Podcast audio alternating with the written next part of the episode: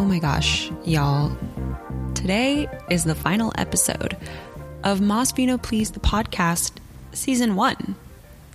If you have listened to every single one of these episodes, thank you. And if you've only listened to one of these episodes, thank you. This is such a crazy experience because I didn't know how to do anything pertaining to podcasting before this.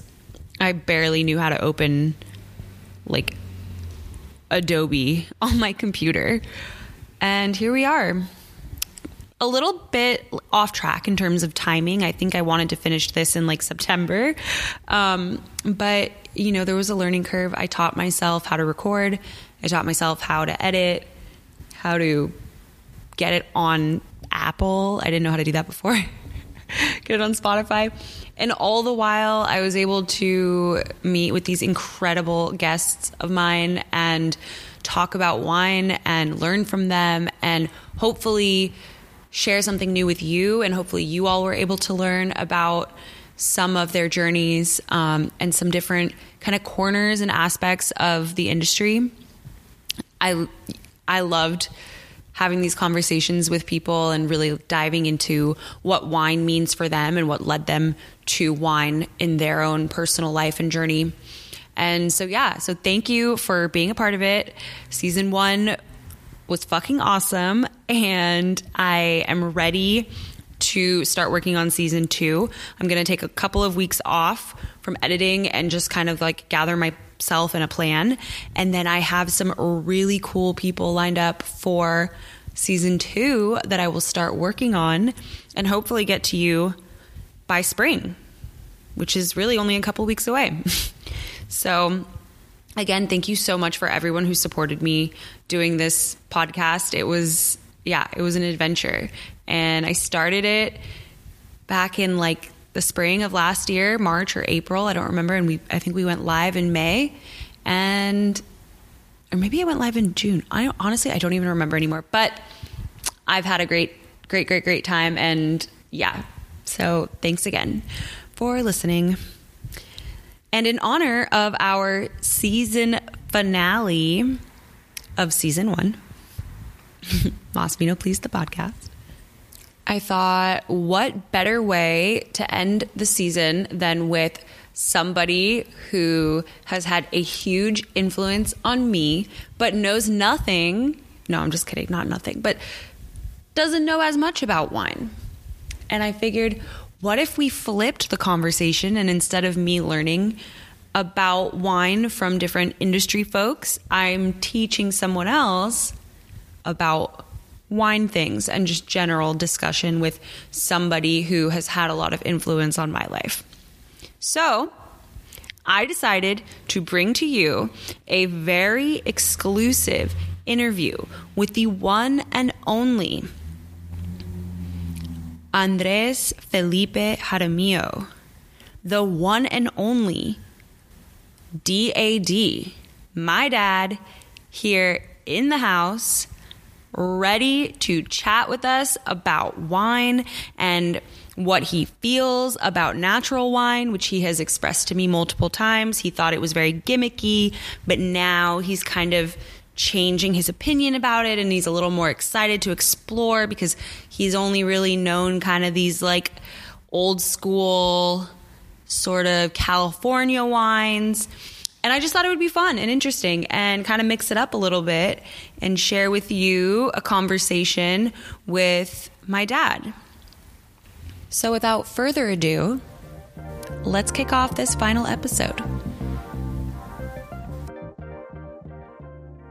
Well, first, before we start recording, can I just have a little practice? Yeah, of course. Welcome to the Mas Vino Please podcast, starring our host, Andrea Jaramillo, and our special guest today, Dad. Okay, Dad. Thanks for joining us on the Mas Vino Please podcast, episode 10, season finale of season one. Mas Vino Please, the podcast. I am very honored that you decided to include me. Yes. in this.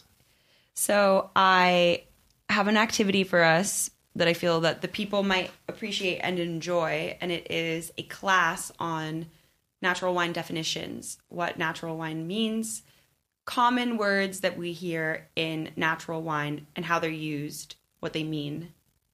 And you're going to be our encyclopedia of that. Well, you picked a really bad encyclopedia for that. I'm just I'm just gonna ask you what you think they mean, and then um, you just tell me your best guess, and then I'll tell you what they actually mean. Okay. Some of the words are silly and they sound weird, and you might think they mean one thing, but they mean something totally different. Okay. Okay, should we do that part first, or do you want to try the wine first? Maybe let's try the wine first. That'll help. I've been dying to try your... your- Yeah, I've been dying to try your wine. Okay. So I will. So this is my dad's first time trying Como la Flor, the Mas Vino Please and Wonderwork collaboration wine that was released last month on October 20th, two months ago on October 20th. Already sold out. If you didn't get it, I'm sorry. And we have one bottle left here in the world. I'm just kidding. There's more at my house, but um, this is. Can I explain the wine to you? Do you know about the wines? no, explain. Okay. So Como la Flor is a collaboration wine that I made with my friends at Wonderwork, who I've talked to you about a lot. Um, they are two winemakers that are super dope and super experimental in the way that they make their wines. And so we collaborated on a red wine that is 50% Carignan, carbonic Carignan, which we'll define later in this episode. Um, it's made from old vine Carignan. Old vine meaning that the the vines were planted 140 years ago Really? in California. Yes, they're very very old. Somewhere between 120 and 140 years. So they are very OG California Where are those terroir. wines? Northern California. Yes. Nor- northern Central California. More central. Um, their winery is in um, Gilroy, which is pretty close to Monterey, where Mateo is. It's like probably like maybe an hour from there, more central from the coast. Um, and uh, it's also a blend of 50% Montepulciano.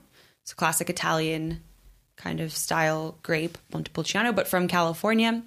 And then it is, uh, it was done in, oh, the, the Montepulciano was also whole cluster, which means that they put the whole cluster into The vat. into the vat. Yeah, I don't know the word into the vat, um, rather than de-stemming and taking it all apart. Um, and then we also blended it with a very special rose tincture that we made using rose geranium. Um, it was essentially What What is ge- rose geranium? rose geranium is a flower that comes from a bush. Um, so it's not actually a rose necessarily. It doesn't even look like a rose. It's a little bit more like floppy and longer um, petals, but the smell of it smells almost exactly like a traditional rose, like a fresh rose. So Andy made a tincture of rose geranium that was sourced semi locally in Riverside um, from an organic farm that they know there. And then it was essentially um, similar to like the best way I can put it for the audience to understand is like a tea in a way, but using another wine. So rather than f- creating like a fortified wine where we used a spirit where we turned like the rose geranium into a spirit or an al- another alcohol, we did that same process but with a wine. And so then that wine had that really strong rose geranium flavor that was then blended very carefully and very specific, specifically and precisely into the larger uh, Carignan Montepulciano barrel. And then um, it gives it this really beautiful rose flavor. Wow, it's a work of art. Yes, It's it a is. tremendous work of art. All right, so I will pour Okay. you your first glass. My dad doesn't chill his red wines, but this should have a slight chill on it, but it'll be fine. For you. Okay. This This is a live reaction of my dad's first impression of the Montepulciano Carignan Rosaranium blend. Hmm. Any first any first thoughts, any first notes that you notice in in your smelling? Mm, the smell changed slightly. Mm. Initially, it's fruity, but later it's darker in smell. Anything specific that you're smelling? I don't smell the rose. Really? I might have to cut this part out then. in the beginning, in the beginning, there was a floral smell.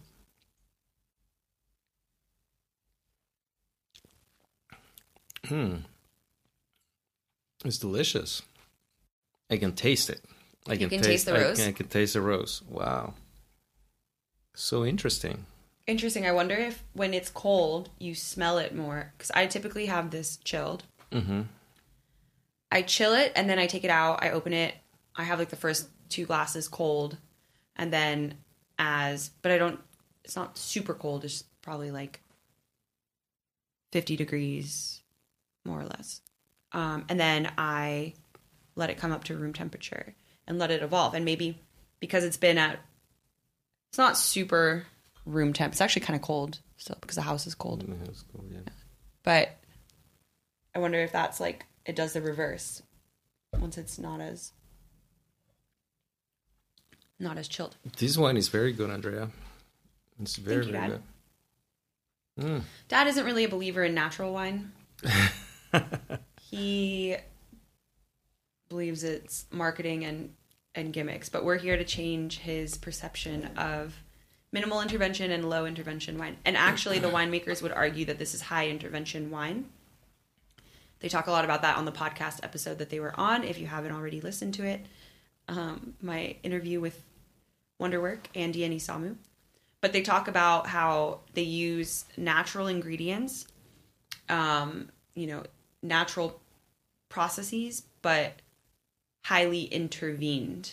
So this for them is a is a high intervention wine because you're adding we're adding the the flower, right? We're adding the rose geranium blend to it, which is obviously some form of intervention, but it's na- naturally occurring. It's not a fake flavor. It's not. Uh, we're not inoculating any yeast to give it this type of flavor. It's all native yeast, natural yeast, um, minimal sulfates added, and um, the rose geranium. So Um, the grapes, um, being from an old vine, are they more concentrated flavor or? Um, I think the um, old vine um, typically will just like it just is going to give like the truest. I think the truest sense of the terroir from where those grapes come from. Mm-hmm.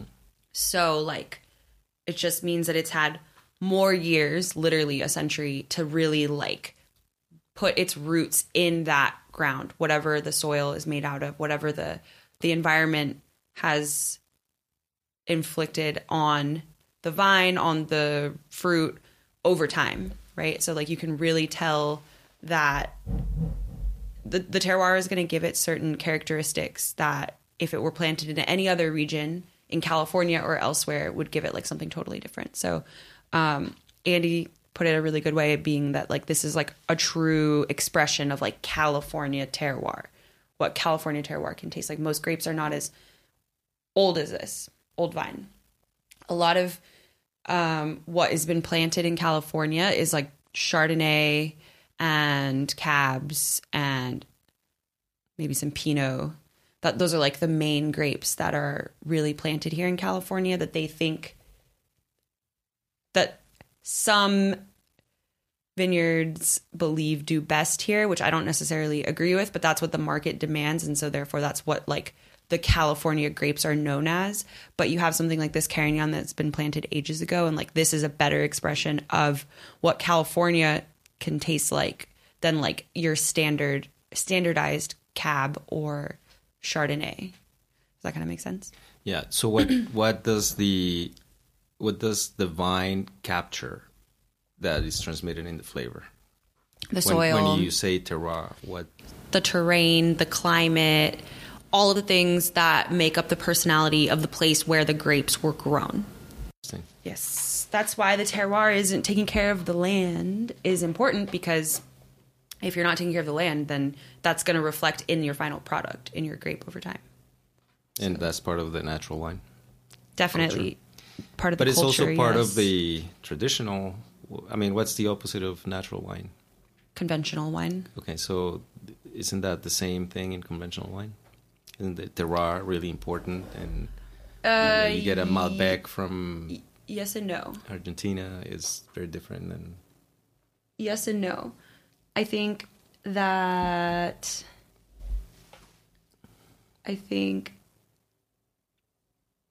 like you can still have expressive conventional wines. I definitely think you can still have con- expressive wines, but the difference is that some of these conventional wines might alter that expression using inoculated yeast, using different chemicals in the wine making process. So like once it's in the winery, once the grapes, you could have like super organic farming, but then like if you take your grapes and you put it in a winery that's uses, I don't know, mega purple and different things to assist in their winemaking process, what then is mega purple? mega purple is great question.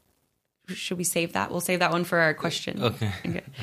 Um, yeah, I think I think I think the um, the difference between natural wines and conventional wines is that natural wines lean into the idea of minimal intervention from vine to bottle. And I think conventional wines they, they intervene a bit more in any part of that process. So while I like you can have an organic conventional wine which maybe doesn't use any chemicals in the vineyard, um, but then again once they put it you know in to the winery it might get fined, it might get filtered. They might use like different chemicals, copper and different things to assist in their winemaking process, which would then alter the wine and make it not quite a natural wine anymore. So that's the difference between a sustainable, like a an organic wine isn't always a natural wine, but all natural wines should be organic wines. But not all natural wines are organic. are certified organic. All natural wines should be organic by like by unregulated definition. They should all be organic. Like that's like the main thing is like not including any chemicals in your farming practices. Um but most of these smaller vineyards they can't really afford or they choose not to get this the official expensive label certification the stamp that they have to put on their papers. That doesn't mean that it's not organic or that it's not sustainably farmed regenerative farming or any of that biodynamic farming. And you could just not get that paperwork and then you would have still have an organic wine so not all organic wines are natural, but all natural wines are Should- organic. Should be organic. But not all natural wines are certified, organic. Yeah, got it. Got Okay. it. Okay.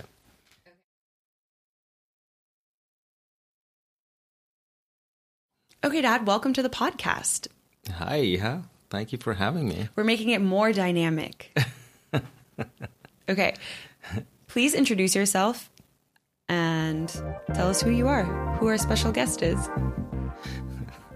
Well, my claim to fame is that I am the father of Andrea Jaramillo, podcaster and expert in the natural wine world.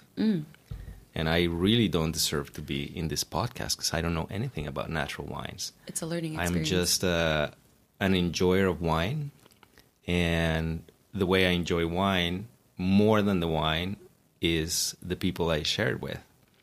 And this is a great opportunity to be drinking wine. I haven't been drinking for two or three months, just for just as a as a discipline. But today I'm breaking it because I truly want to enjoy this. And having a wine with my daughter is wonderful. And now I hope you don't publish this and we just have a nice conversation drinking wine. Sure. well, I think this is a worthwhile moment to to break your your wine fast, your alcohol fast or wine fast. It's alcohol fast. Is it it's just for for funsies? Yes, Just to see yeah. how long you could go? Yes, for a few months. Oh well. Sorry. no, it's good. It's this is this is the one occasion worth uh, breaking it for. Can you share a little bit about your um you said you you just are a lover of wine and you like to enjoy wine with your friends and family, but can you share like your earliest wine memory? It's your earliest wine recollection? I wasn't much of a wine drinker, or I am not much of a wine drinker. Um, but I really enjoy drinking good wines with. I, I I started enjoying drinking good wines with my dad, your grandpa, which is actually the person you should be interviewing for this podcast because he's the wine lover, and that would be such a beautiful conversation to have recorded for posterity and he really understands wine in a very intuitive way. He he loves his wines, and it's a pleasure to um, drink wine with him. And he he likes wines from Portugal and Spain, and from different places. And every bottle of wine he opens, he has like a little story about it, and it's wonderful to drink wines with him. So probably the first time. It's kind of like classical music. I also started listening to classical music in my 20s um, through him like I, I started listening you know to his collection and he introduced me to some of his favorite composers and i started listening to that and same with the wines so i think he's the guy you need to interview for Yeah. this podcast He's going to be on my next season 2 whenever he comes back to town. Definitely have him on the podcast for sure. So your first memories are in your 20s? You didn't have wine before. You don't you don't have like a childhood memory of drinking wine. no so in colombia wines were not very good Is that where you're from? if your audience doesn't know that yeah They don't know that. They don't know where you're from. No. Yeah, I grew up in Colombia, and in Colombia, um, I don't know now, but for sure when I was growing up, there was no wines, and import uh, im- imported wines were very rare. Um, were mostly from Chile, and so the first wines that I was introduced were, were were the Chilean wines, and I still have a fondness for Chilean wines because of that. Uh, much later, I discovered the Argentinian wines, which were not easy to find in Colombia for some reason. But the Argentinian wines were, were very good. Um, and when I moved to California, which was in the 80s, But there were no European wines, really. um, you could find them, but number one, they were very expensive. So, you know, being a teenager is not easy to find. My uncle and my dad, they did have once in a while open really good bottles of wine, but we weren't. I mean, Into it was it. in, yeah. And when you're a teenager, you're more about, um, What was your drink of choice as a, a young teen in Colombia? uh, as a young teen, we were, we would like, we were doing um, rum, a Colombian rum. It's a white rum. With Coke and lime, mm. and we were serving on a bucket, on a mm-hmm. on a on an ice Okay. bucket, and So you fill the whole ice bucket with. with with the rum and the Coke and the lime, and then we would put straws, and all our friends would just drink that and Pass and, it around. No, just in the middle of the table, we Oh. drink that and and dance reggae at oh. the at the at the bar. Nice. We were into reggae. Reggae vibes. Yes. Reggae vibes. Okay. So you then came to California in the 80s and you.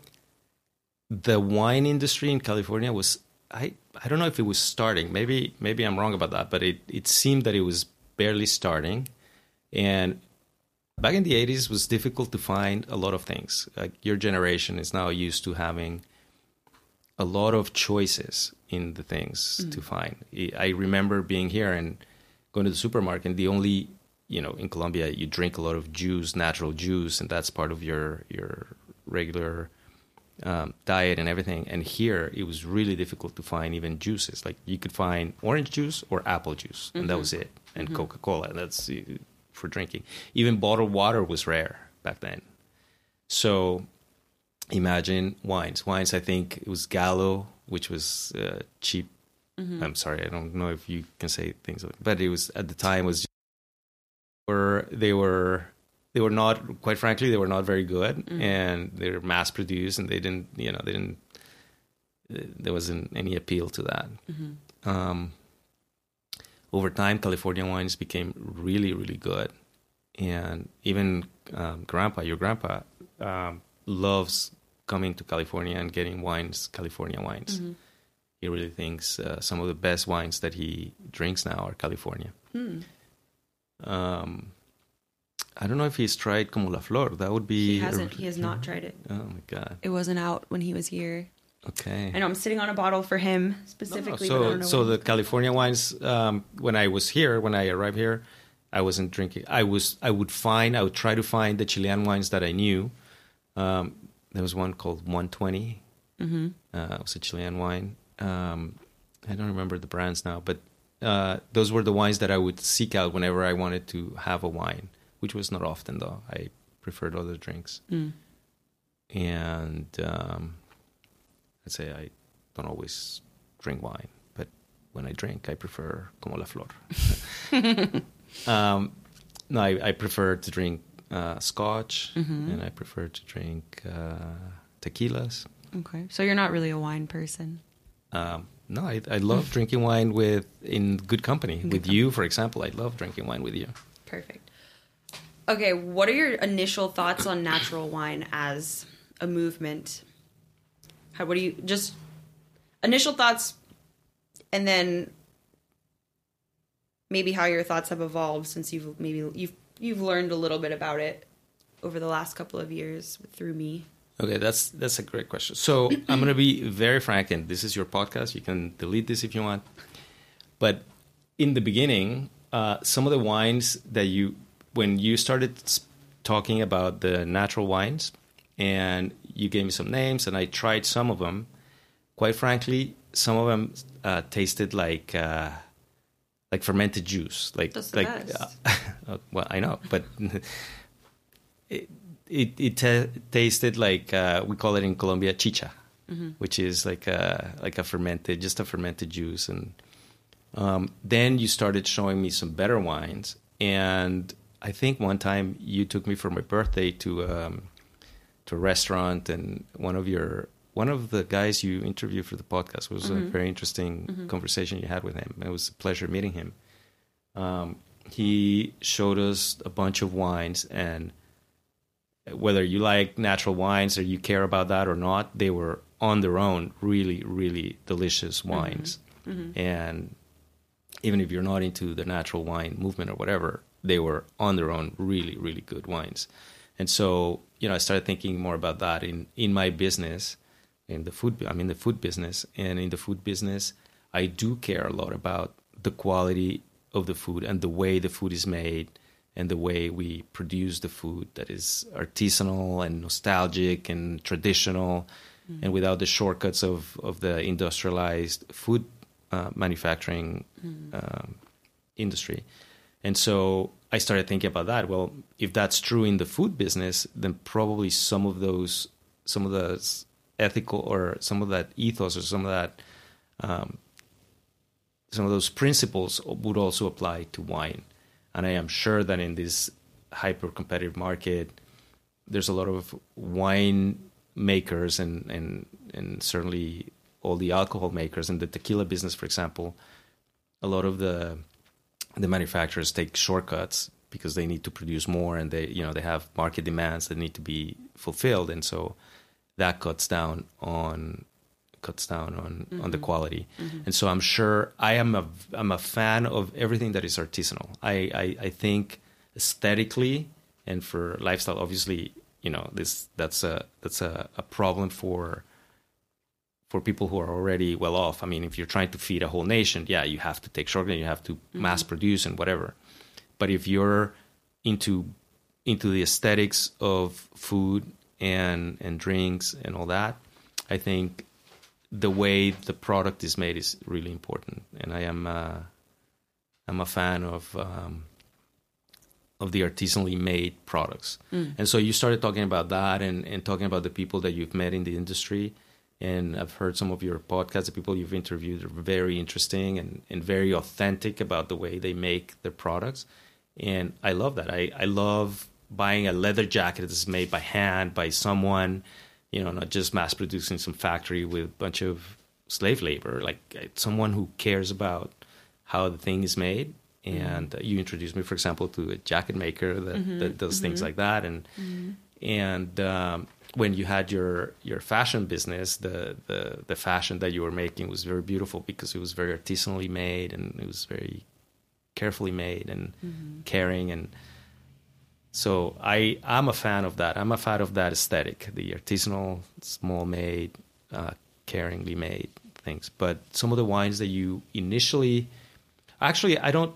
m- Maybe you didn't show me those wines. I just went to the store and bought natural, what I thought were natural wines, and they tasted like, like. No, I think fizzy- there were some of the ones I gave you. yeah, fizzy, orangey tasting, you know, like chicha. Like they, they were like just just fermented juice. I you know, I it didn't it didn't taste as sophisticated and, and as as as the other wines that you've But I given me. think that's- And for example, I'm sorry to interrupt, but this one, Como la Flor, and I, you say it's high intervention um, or higher intervention, but it's really good. It's the, what I like about it is I don't care if it's natural or this or that, but I care that it was made with such care, with such thought, with such intention, mm.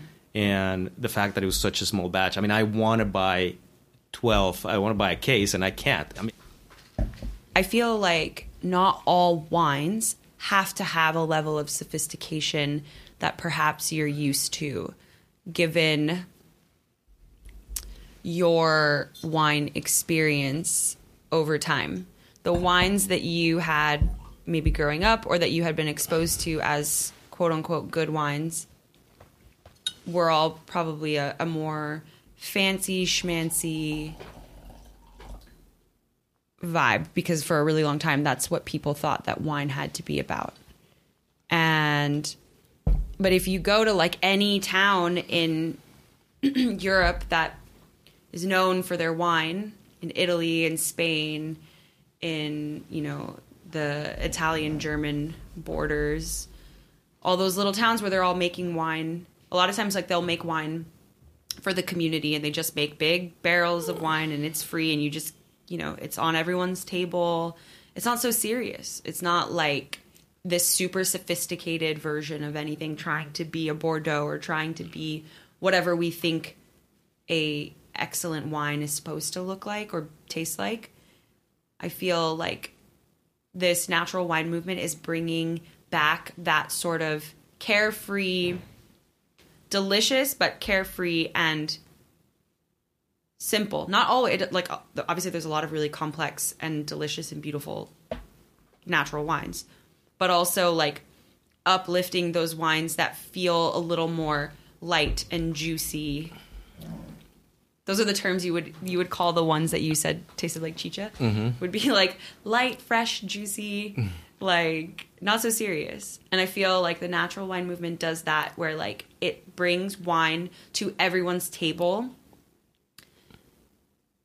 number one at price point and also like like it's it's it's most natural wines are pretty accessible for like they're not five dollars but those wines that are five dollars at the grocery store. Not really wine but like for a quality wine you could spend like 20 bucks 25 bucks i think on a natural wine so i feel like natural wine is make the movement in the united states is making it more accessible for people price point wise but also just like wine doesn't need to be reserved for Christmas night, you know, or like Thanksgiving dinner, or like these like specific,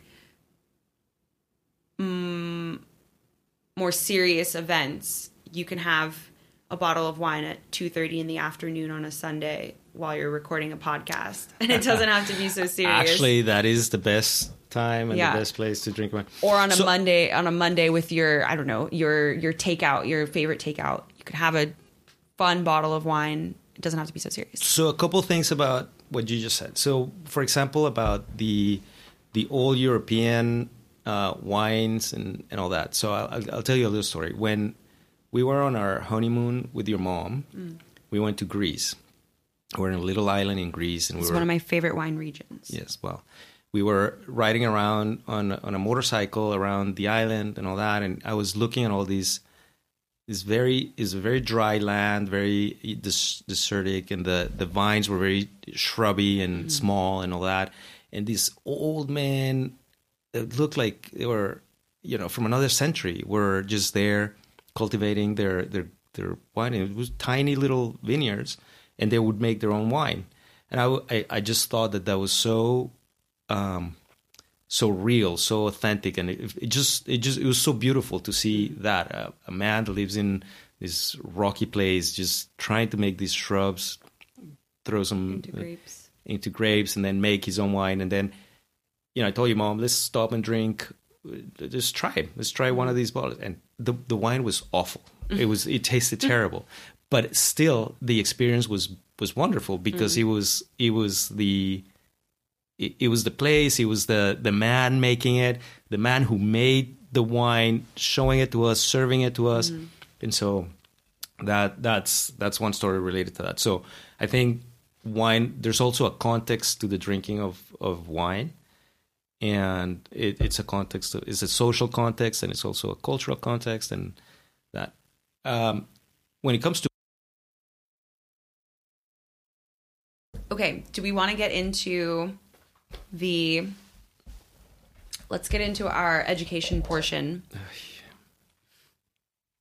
he's looking nervous he never he never doesn't know the answer okay so this portion i'm gonna this is an education person. you're gonna learn from this and hopefully the listeners will also learn in case they don't know what these words mean Okay, this is the whole point of the Mas Vino Please brand. We educate each other. We bring knowledge to the people. We do not gatekeep the knowledge. I didn't take a course so that I could keep this information to myself. You know, I learned it so I can share it with other people. So that's what we're going to do here. So these are natural wine terms that I think you should know if you're going to continue your exploration of wine and natural wine. okay, Okay. Some of these terms might overlap with quote unquote conventional wine or normal wine industry things, but some of them are very natty wine specific. Mm-hmm. Okay. Okay. What is natural wine? What does natural wine mean? oh, that was my question to you. How, what is the definition of natural wine? Before we start, let's get a little more. So to me, wine should be, all wine should be natural, mm, mm-hmm, right? Mm-hmm. In the sense that it is a grape and it's fermented, hopefully using the naturally occurring um, microorganisms in the in the in the grape, and that fermentation then probably filtered. You probably have to filter it somehow. I don't know. I, I I don't know any wine that doesn't use sulfites to mm-hmm. to filter. Um, well, they wouldn't use it to filter. The sulfites is to is not Sulfites would be to like preserve the, like, preserve the the wine, stabilize it. the, for as an antioxidant. I thought the sulfites were used to decant the the particulates. That's what I thought. My understanding Low so, so I, I one of my best friends would get the meanest headaches when we would drink wine. Mm. And then we did some research and we discovered that it was because of the sulfites. He was allergic to sulfites. So we found wines that don't have sulfites. That's impossible. All wines have sulfites. well, no, not all wines have sulfites. that every it's naturally occurring. So he doesn't eat dried fruit. Well, he doesn't. He doesn't eat any like dried fruit. He doesn't eat raisins or like anything like that. I, It's a preservative. So I, I don't think I'm gonna debunk I- this myth for you guys. Okay, You can tell him. Who? Which friend is this? Juan Carlos. Okay. The reason why he's probably getting massive headaches from his wine drinking is because he's drinking wines with massive amounts of added sugar. Uh, it's the sulfites. anyway, that was that's what we thought that he was the sulfite. So there's some wines with less sulfites, and yes, he there are some wines with less sulfites, and he doesn't sure. get a headache with those wines, but he gets a headache with wines that have. uh, So, okay, so I definitely see your guys' point. Okay, so in natural wines, there's no legal definition of what natural means and what classifies a natural wine. But one of those um, unofficial factors for wine, for natural wine, is the mm, the use of sulfites in wine, right? All wine, even if it's a zero zero wine, which we'll talk about, has naturally occurring sulfites. Sulfites are a preservative that will help balance and stabilize your wine through shelf life, bottling, shelf life, etc. Some of these conventional wines use insane amounts, like ridiculous amounts that can definitely probably cause a a headache or some kind of just like feeling. However, it should be noted that dried fruits, all of our dried fruits that we get from the store, from wherever, have like a hundred times more than wine. They use a lot of sulfites when preserving fruits, dried fruits, and things like that, um, because it's just it's a preservative. The other thing is that yes, there are definitely wines that can use less than what maybe the standard wines are that he was using or that he was drinking. And so, you know, some of these conventional wines are using like 300 parts per million sulfites for their for their wines. A wine like this might not use more than a natural wine. In the natural wine spectrum, sulfites should not exceed more than 30 parts per million. That's kind of like the and that still, you know, some people are like zero added. But but Other my, my are like- question is uh, that was my question. So one thing is naturally occurring um, sulfites. sulfites, and another one is added sulfites. Yeah.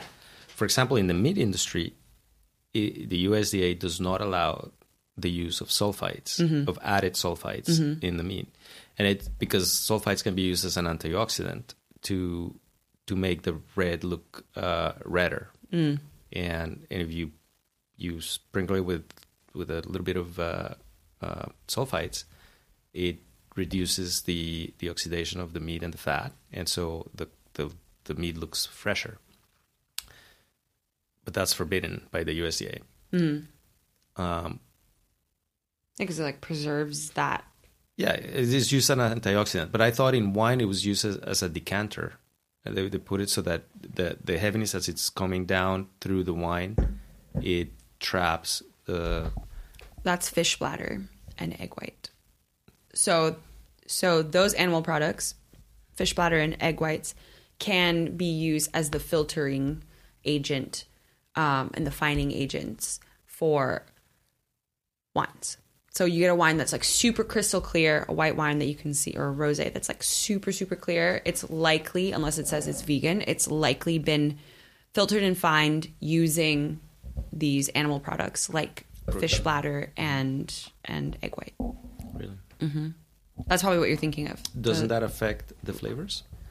Uh, I guess not. I don't know. I don't drink those wines, so I don't know. I don't know, but I don't think it. I mean, I don't think it would affect the flavor necessarily, but it's you're adding. I mean, I think it might affect the flavor in that like you're removing the sediment, which can over time like add you know a little more expression a little more of a flavor profile to the mm-hmm. wines where mm-hmm. if you remove that then you're kind of just being left with like it's like when you take out like like a suero right? Like from or like the whey from the it's like that's like the watery part that doesn't really have much of the flavor but it still has a bit of it. And then the essence of the cheese or the milk product is in Mm-hmm. you know that's what i think i don't know. But yeah again i don't really like taste those wines too often.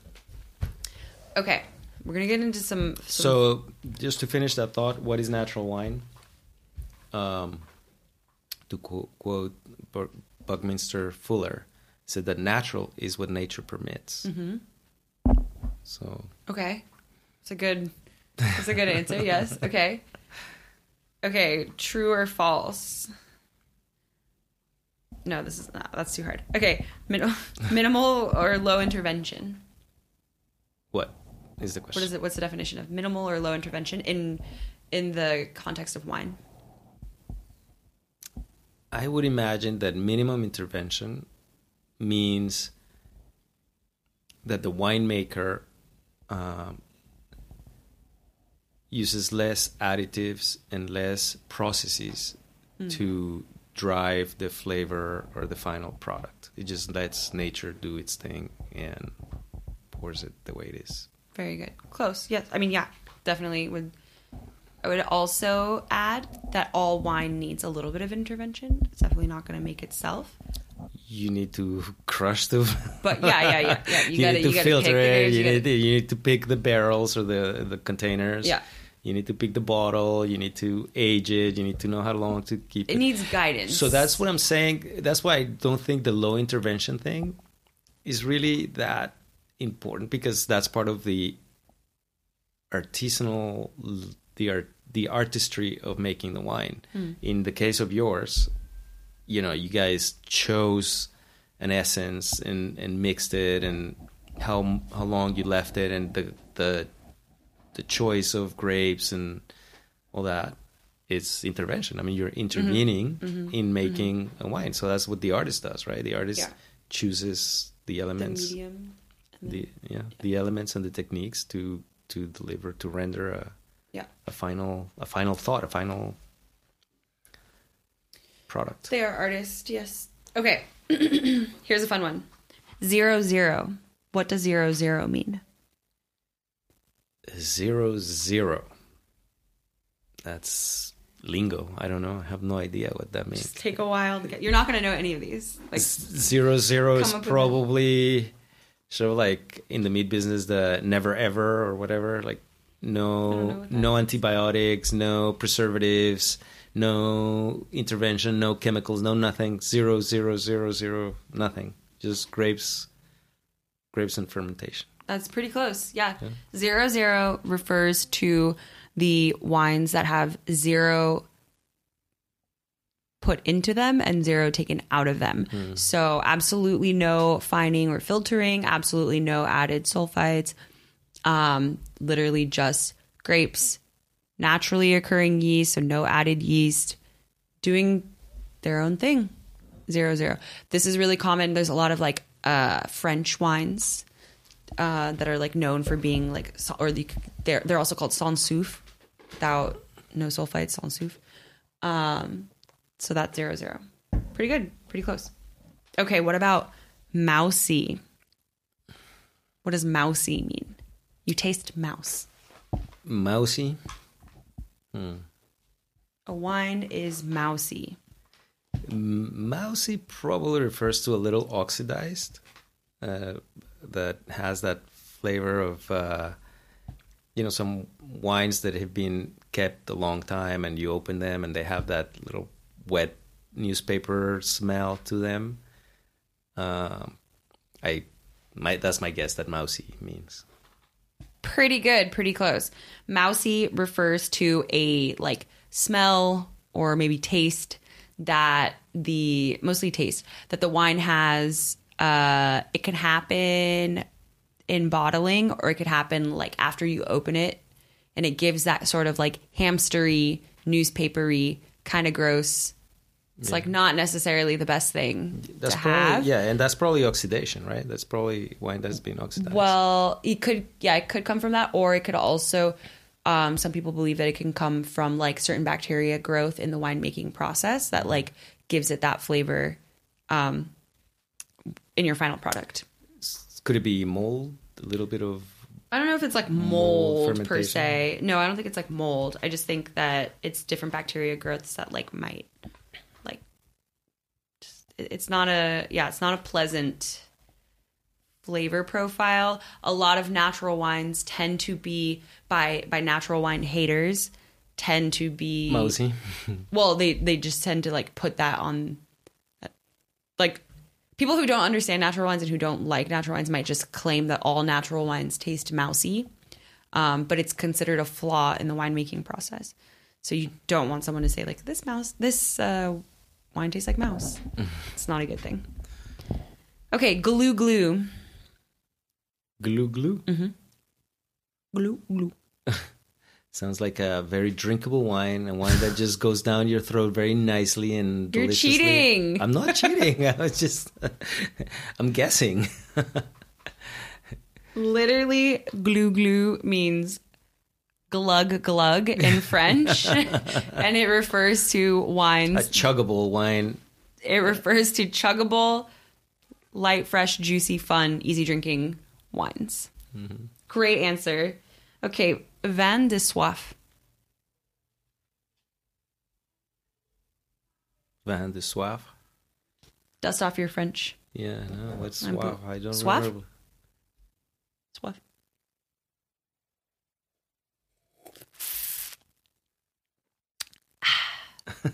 Soif. Thirsty. Oh, oh, okay. I'm sorry. Yeah, my French is a little, a little rusty. Dad went to a, a French school Yes. for a large part of his life. No, for And did not my, learn any my ear- French? no, no, no. My early childhood. Okay. Early childhood. All right, vin de soif. Give it a guess. Um, Thirsty wine. probably a wine, a very refreshing wine that you drink when you're thirsty. I have a He's great cheating. He has a notebook next to him that I'm pretty sure has No. all these definitions No, in no, there. No, like this, this is my poetry book. Um, I have a story for you about that. What? Vin de soif? Vin de soif. You recommended one time I was going to the beach Mm. with the family, and I said I want to bring some nice wines for the beach, but I want to bring them in a can Mm. because um, you know the you're not supposed to drink in the beach, whatever. And you recommended some wines, Mm-hmm. and I brought them, and they were chilled and they were very good. And I opened one, and I was very thirsty, but because it's in a can and you're not used to drinking one from Oh, a can, chugged? no, I just drank it like, but I was thirsty and it was delicious and it was a little glou glou. Uh-huh. so I drank it, and a can has Two glasses two wine glasses of wine, and then I drank another one. Oh my god, Dad, you had a bottle of wine. I I had a bo- in less than half an hour. I was I got to the water and I was so drunk. Oh my god! I was like I was so I, I why am I so drunk? What happened? And then I realized I did the Oh math and I had drank a whole bottle of wine in half an hour. Oh my god, Dad. It's Drinking because- it like soda. Yeah, and it was a vin de soif. It- it- that's that's that's why that's why I think wine in a can is so dangerous Yeah. because you're not used to measuring it and and, and parsing Pacing it. yourself you, out. you you drink it like if it was a beer or like if it was a, a juice. What wine was this? What wine was it? Uh, I think one of your friends or one of the people that you um, interviewed had a. Oh, was it Kristen? I don't know. I Was it don't a remem- skinny can? Uh, no, it, w- it was not a skinny can. Maybe that wasn't her. it, it the bo- the the can had 16 ounces so it was it was it, i drank a lot very quickly and i was very drunk when i got Oh to my the God. water i mean it passed uh, it passed quickly but it was it was very Oh it was very funny because i'm i'm a very careful drinker and so yeah, um, Dad doesn't ever get drunk. That's weird. Oh my god. Okay, well, that is a Vin de. Well, that was my story I've- of vin de yeah, that is definitely a Vin de story. A Vin de is the again another French term that refers to wines that are super refreshing, um, super easy drinking, and that really don't require any other uh any other um some sun some salt Yeah. some ocean no other requirements except casual fun easy drinking that's a Vin de Soif. okay I recently found, I think it's a Australian producer, and they make a wine called a Vin de Sofa. and it's a play on that, but it's like the kind of wine you're supposed to drink just chilling on the couch, On the couch, watching Netflix and easy drinking. Okay, brutal. What does brutal mean? Hmm. i don't know it sounds like brute probably Brutal. In Spanish, think of it in Yeah, think of it in Spanish. Brutal means like uh like like harsh, like uh Está brutal. oh like really good is delicious, phenomenal. I I thought a brutal I thought it was a play on words with brute and and f- fruity. So Hmm. I, I thought that was Brute that would that would be my guess. But yeah. okay. is that what it means? Brutal means like Brutal. like No, actually, you'll get a kick out of this. So, brutal refers to brutal is based brutal with three exclamation points is essentially a it's a public wine label that started in Spain. So it was a group of um, natural winemakers from the like Catalonia region who decided to kind of like band together and just make like a really experimental wine. And they were like, the only requirement is that we can't add anything and we can't take anything out. So it's a zero zero wine and it is just total experiment. Let's just see how it goes. If it goes great, it goes great. If it doesn't, whatever. And it ended up being brutal. Like it was delicious to them. They were like, "Oh my god, this is the best wine we've ever made." It was a, a small collaboration between like three of them or four of them, and so they bottled it and they put they called it brutal, three exclamation points, and the label has like a grim reaper with like a dagger on it. Um, and then they decided that they were going to make it a public label that any winemaker who decided that they wanted to make an experimental wine for themselves, um, zero zero, nothing added, nothing taken away, they could make it under the Brutal label, and they would like so. Basically, the only requirements to this these it's wines an open source yeah zero zero yeah an open source zero zero wine. So once so What a Those what guys a, in an Spain- interesting concept. Yeah, yeah, those a- guys in Spain made it. But like, if you had a winery in Pasadena, you could make your wine, and if it's a total experiment and you decided to make it under the zero zero standards, and it came out the way you wanted, you could label it under their like brutal, and it would be like brutal. Andreas Pasadena hmm. wine made with whatever grapes you chose. Skin contact wine. What does skin contact mean? Does skin contact mean that you leave the skin during fermentation? Mm. But doesn't all wines leave the skin during fermentation? No. So great. So skin contact refers to white wine grapes leaving the skins in contact with the juice for a period of time um, in order to give that's in order to release and, and give the tannins of the skin into the juice of the wine. So you could have direct press or you could have skin contact. And Wait, direct press? What is that? Direct press is basically removing the skins from the juice immediately. Okay. So that the juice doesn't have any Okay, got it, got it. Okay. any so you press it and then gets filtered and you just get the juice, but leave the leave the skin. yeah, you remove them immediately. Yeah. Okay. Or you could do a skin contact where you leave the Yeah, skins right. on uh, touching the juice for a period of time. It can be with white wines, it can be anywhere from a couple of days to months. I've had a skin contact wine, white wine that was on the skins for like 11 or 12 months, which is like basically like a year of really intense skin contact. Which leads me to my next ques- question. What is an orange wine? Well, based on your preamble, probably an orange wine is a wine that um, it's it's a it's a green grape that by leaving it in contact with the skin gives it the orange color. Yeah. So orange wines are skin contact wines. You can use either name to describe them. Um, so if somebody says like, "Oh, we don't have orange, but we have skin contact," then they don't know what they're talking about Yeah, because they have they do. They're the same thing. Yeah, Okay. but some people, yeah, the skin contact is the process in which you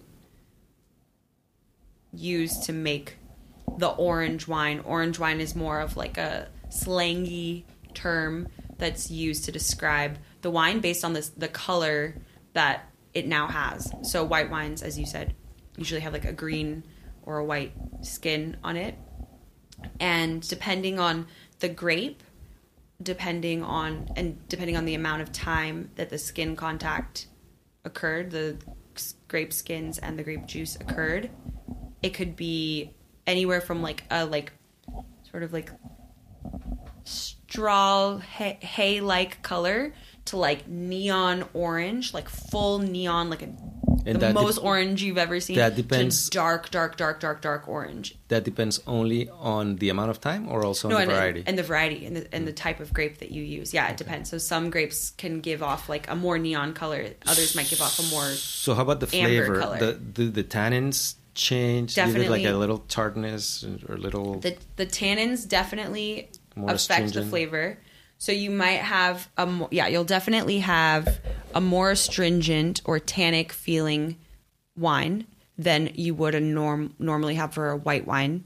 Um, and then you'll also have like a more like more of like a mouth feel like it might not that it has more body because you can still have really light orange wines but it'll have just something a little bit more that you feel like when you're drinking a red wine right and so white wines are typically like really Yeah. light and really like kind of like crisp and like maybe don't have as much like backbone mm-hmm. right but an orange wine is gonna have like just a little Yes. bit more it's Yeah. gonna feel a little I've, hardier I've liked some of the orange wines you've given me. Yeah, Those there's some really- good. Yeah. and the color can like i said the color can range from like straw colored to dark amber like almost like it looks like oxidized like you're like this is basically brown like a port or it could be like neon and you're like this isn't even like a real color like i think orange wines are the best wines because they live in the space between red and white with enough backbone for things like for example like i was recently talking to somebody about pairing wines with arepas. And for me like whenever i have arepas i usually use chicken and like avocado and other things that typically you know chicken is typically paired with a white wine but the arepa like it just it's a little bit heartier right it's like not just like a like light I don't know. There's just something like it needs a little bit more. So an orange wine is a really good option for something like that because you have that like charred flavor of the arepa on the on the skillet, plus you have whatever fillings you're adding your chicken, your avocado, um, maybe your veggies, whatever it has. So let me ask you a question. What would you use for a, to what wine would you pair with tamales? Ooh, great question. I paired. Okay, so I've already done this. I paired a really fantastic uh, rosé from Mexico, um, from uh, from Baja, with some of the tamales that you gave me like last year, and it was one of the best pairings I've ever combined. It was like uh I can't remember now which grape they used for the rosé, but it was like a it wasn't a super dark rosé. It was pretty light. It was very funky. Like it was almost like somebody likened it to like a mezcal, where it was like kind of smoky in its Really? in its flavor. Yeah, so people were like a little bit shocked because you're not used to having a rosé like that. But it was really nice and smoky. And then I paired it with the tom- the uh, I think it was the cheese and maybe the chicken. So good. It was like a, that was like one of my best pairings I've done. But also for with tamale, I think you could also definitely do an orange wine. Um, maybe I could almost see like an orange like uh Grenache Blanc, which like tends to be a little bit bolder, a little bit more round, which I think could go well with the cheese and the corn. I think that could be like a but but orange skin contact I think would be nice. And what would you pair with? Let's say you're with friends, just just an afternoon drinking wine and munching on on Mexican style beef jerky, Mm. like a very thin, crisp beef jerky. I think I might do definitely red, but not too bold because your beef jerky is going to be dry and thin, actually kind of light.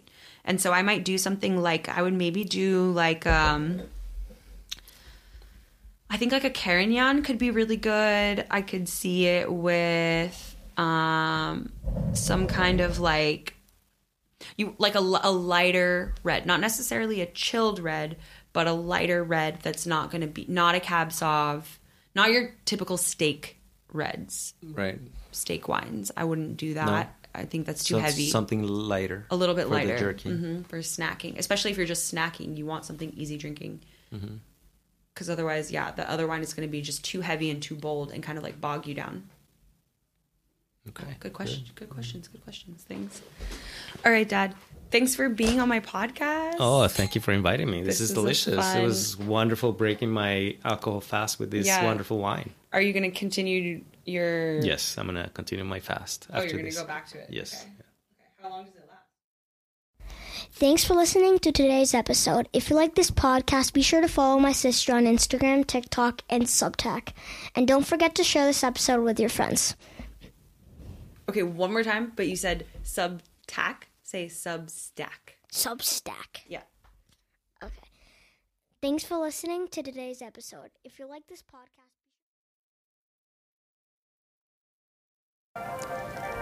And just like that, Mas Please, the podcast, season one is wrapped. And I can't tell you what a relief it is. I'm a little burned out on trying to keep up with editing. I definitely need to create a better system for myself for season two. But now I know exactly what I need to do to make season two even more seamless. Honestly, I'm super proud and excited about having pulled this off. I knew absolutely nothing about podcasting, recording. I didn't even know like anything about microphones, how to plug in a microphone. Like I was very far removed from the podcasting world and we did it, y'all. We freaking produced, recorded, edited, hosted, marketed, promoted a podcast. Thank you to every single one of you who has listened and who has supported and who has shared and rated this podcast. Big giant thank you to every single person who agreed to come on to the show and let me interview them and let me talk to them about their experiences. I learned so much and I really hope that you all did too. And thanks again to my dad for being on the podcast, knowing very little about wine and allowing me to quiz him on these tough terms. Hopefully, that was a fun little practice for you all to learn what some of these terms mean. The idea is that we all learn my dad, me, you guys, everyone. And lastly, big shout out to my hype man, Matt, for always listening to the podcast one or two times before it goes live. Except for this one. I don't think he'll listen to this one first, but I love you. And I love everyone else also. As much as I love Matt, I love everyone else. And I'll see you guys in a couple of months with season two. And in the meantime, if you can just go ahead and get on Spotify and get on Apple and rate rate this podcast, I would love you even more. Thanks. Bye.